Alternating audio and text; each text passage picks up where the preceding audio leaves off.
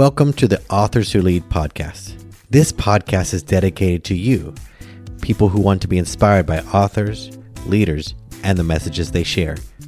This is such an important podcast to us because we help uncover what goes on behind the scenes when authors are writing their book. We talk about the process, we talk about where they get big ideas, and you can listen in on those conversations. We can't wait for you to join us, so let's get started. Hey everybody, Azul Terronez from the Authors Who Lead. Thank you so much for listening in. Today we're going to talk about what's your biggest challenge when it comes to writing a book. I've been asking this question of my listeners and my audience, and so if you've submitted a question, I really appreciate you. And we're going to hear from several people today, and I'm going to address some of their concerns and questions. And one of the things that I observed and and the patterns that happen when people have a challenge in writing their book is they're all pretty much within several groups. So today we're going to talk about a few of those today. And one of the things you'll hear is how they get stuck and what their wonder is about what's next. I hope this helps you because if you hang on to the end, we're going to tell you a little bit more about how I can help you, maybe personally, to get your book out of your head and into the hands of your ideal readers.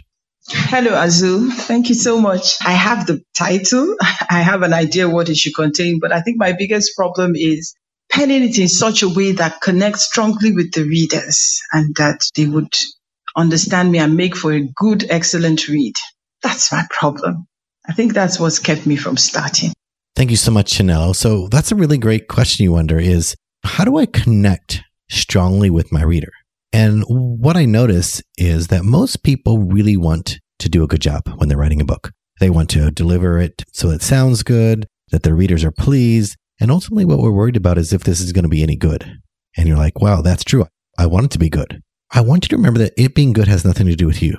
It's up to the reader to decide if it's good, bad, and it only means that it's not right for them now, or maybe they're not the right audience. But to connect with the reader, I want you to think of as this. Think of it as you're writing a letter to that really, that person who needs to hear this.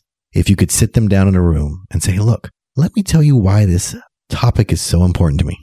This is why it matters. And if you could spend five hours sitting by the fire, sipping tea, talking to them, what would you tell them? What's the tone that you would have? What would you caution them with? Talk to your readers like they're there with you.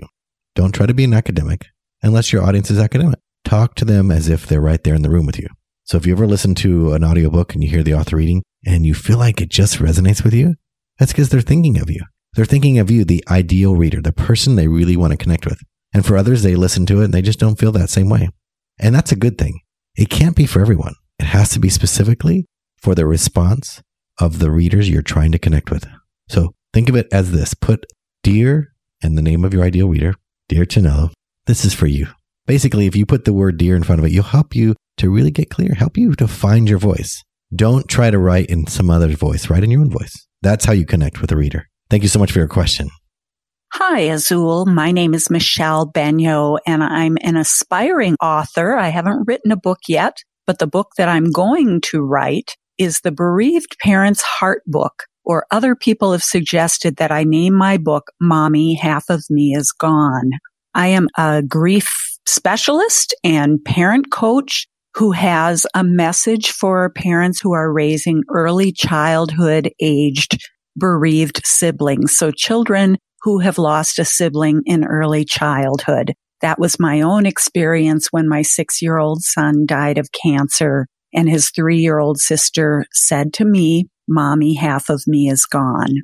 That was 20 years ago. And my biggest challenge in writing my book is that I have gained so much wisdom from so many places and I just so want to encourage parents who are just devastated by child loss and just really not knowing how to see their way forward with everything that I've gathered over the last 20 years. And of course, I can't put all of that into a book and expect them to read it. So my biggest challenge is really distilling down all that I want to offer them, first of all. And secondly, really putting myself back there where they are and remembering what they really need, what would help them the most. It's that what would you say to yourself if you could talk to your younger self, what would you say? If I could talk to my bereaved parent self 20 years ago, what would I want to say? So that's my biggest challenge.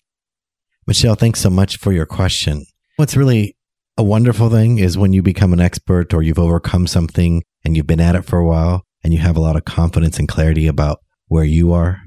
It is hard to return to the spot of the person just beginning this journey.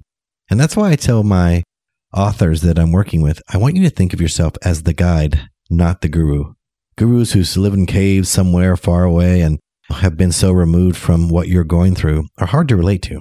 And so your dilemma of is what I call the expert dilemma because when you often have knowledge, the problem with that is you also have a, a lapse of memory about how hard it really was. And actually, you need a lot less than you think to start to make progress. So, what I would do is do a visual activity.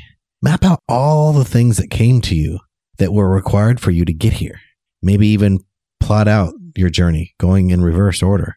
You've got to reconnect to that moment and not just the things you did, but the way you felt, the way you remember seeing the world versus the way you see it now. That pain, that struggle, that's what your reader needs to know you are the right guide. Because the guide's just in front of you saying, Duck, here comes a branch. A guru waits and said, Did you get hit by that branch? And you say, Yes. And so it doesn't really help you to be so far ahead of them. You've got to be right just before them so you can warn them about things that might be coming. And then secondly, so when you're doing that, how you help them is return to that, do some remembering of moments like show us what it was like. Don't tell us what it was like. Show us. What was the expression, your feelings, your emotions you were having in that time? Go back to that stage and think of it like a movie. That picture will help you return to that simple state. And when you can do that, you'll really make an impact to your reader because they'll really appreciate the fact that there's someday they'll get to where you are, but that you really understand who they are now in their role. And it sounds like you have a really great role in helping people, but don't get too far ahead of yourself. Don't try to write with all the wisdom. They don't need the fire hose. They probably more than likely need just a few drips from you to get started on their journey to become better or more more whole in the sense. And I really hope this helps. Hey Azul, Brad Miller here. We were in Cliff Ravenscraft's event together in his basement back in August of 17. We got to know each other and you were on my podcast talking about your stuff. And I'm interested in your program, learning more about it. My particular, I've been working on my book since we met back then four years ago, and I haven't got it done yet. My issue is the daily discipline, the daily progress that I need to make. I get going, I get stuck. I've written probably around 15 or 20,000 words, but I need to get it uh, completed. So my challenge is that daily discipline of either a word count or uh, something like that. And so I just need some hints or some direction, some focus on the daily disciplines. Brad, it's so good to hear from you. So glad that you reconnected here. And you're experiencing something that most people who are writing a book can experience, which is how do I stay on track? How do I find the daily discipline and commit to a daily progress that helps me get my book done? It's one thing to get part of it done, but a book that's partially done will never get into the world. So my best advice I'll borrow from one of my virtual and, and real life mentors is Chris Guillebeau.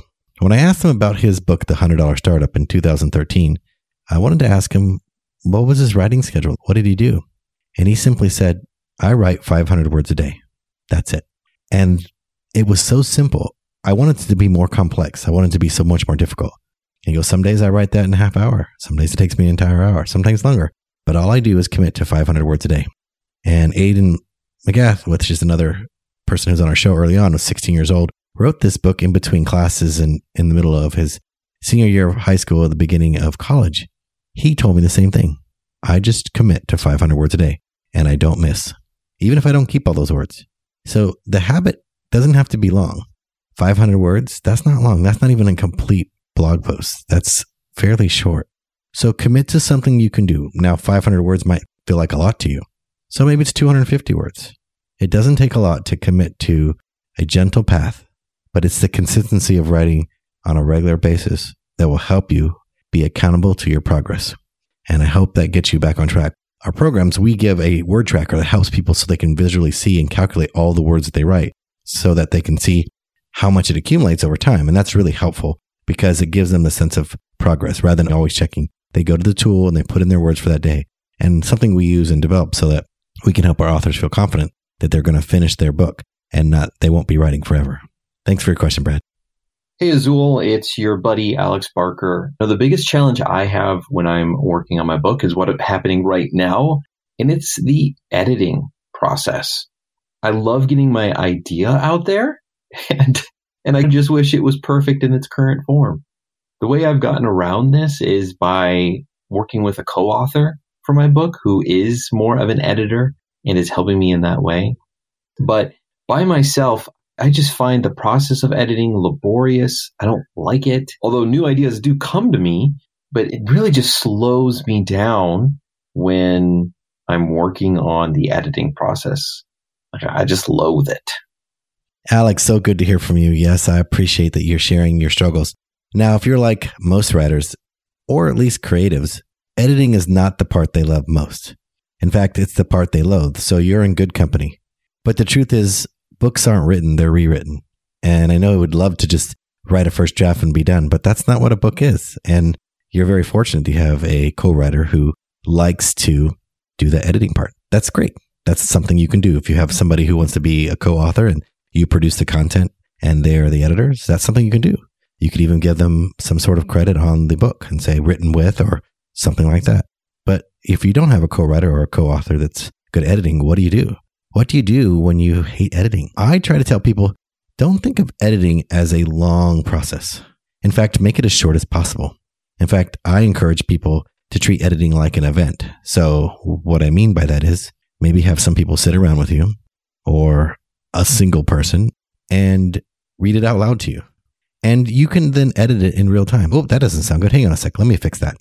And yes, it takes some time to read a book out loud and edit it, but you're not trying to make it perfect. Remember, professional editor's job is to make it perfect. Your job is to get the content clear. So just edit for clarity, edit for your voice, edit for what you're trying to say. Don't try to edit everything. Our company, Mandala Tree Press, our publishing company, we have often have four or five editors get their hands in a manuscript. So four different editors are touching it. So it's not that you're the only one that has to offer an opportunity here. So just treat it like you're getting your best foot forward and then go from there. You'll have to do edits along the way. But I, I hate to say there is no way around it unless you choose to have Alex does somebody help you out, which is always an option. And that's why, honestly, most books that you read, even those on the New York Times bestseller list, are written by ghostwriters because it's a painful process when the writer puts the words on a page. Because editing is really where the hard work comes in. I know that doesn't sound pleasant, but that's the truth. And I want you to make it easy on yourself by remembering writing doesn't have to be a solo sport, uh, like in school where you hid your paper, didn't let anyone look or help you. Writing is more of a team sport where you actually involve other people to help you make your manuscript better. All right, hopes that helps. Thank you so much for all of you who have been sending your responses to my question, what's your biggest challenge when it comes to writing a book? Uh, we'll also have another part to this to also answer more questions here because these questions that your peers send in really help those of you who are listening. And I want you to be paying special attention because coming up here soon, we are having a special event. We are actually doing a live, what we're calling book camp. Yes, a book camp. And a book camp is a three day live event where you get to join us for three full days of working on your book plan, the writing plan, the publishing plan, and the marketing plan in three days. So you have it all mapped out. In fact, we're going to get more done in three days than most people get done in three months. And it's because you have a guide, me, live in person, answering questions, giving you things to do where you have to do the assignments. You get feedback, you take action, there's homework, and you walk away with a plan to get your book done. Be mindful of this because we want you to get your book out into the world. And that's bookcamp.live. We'll be sharing with you our breakthrough to bestseller bookcamp about how to get your book out of you. We're thrilled that it's happening, and we want you to be excited as well. We really want you to enjoy this process with us. So don't forget to join us. The book camp starts on May 12th. So if you're listening to this in the future, we'll have more. You can go to bookcamp.live to get more information about the next one and this current one. It's an all day event where you get live help to write your book. Again, thank you so much for submitting your questions. And for those of you listening, I really appreciate you committing yourself to sharing your journey with the world. Thank you for listening again to another episode of Authors Who Lead. We appreciate you being here, and we hope you subscribe so you get this delivered to your device every week. And if you haven't left us a review, please do so. It really helps. And if you have a book in your heart, you've been wanting to write a book, please go to authorswholead.com and join us on this journey of becoming a published author.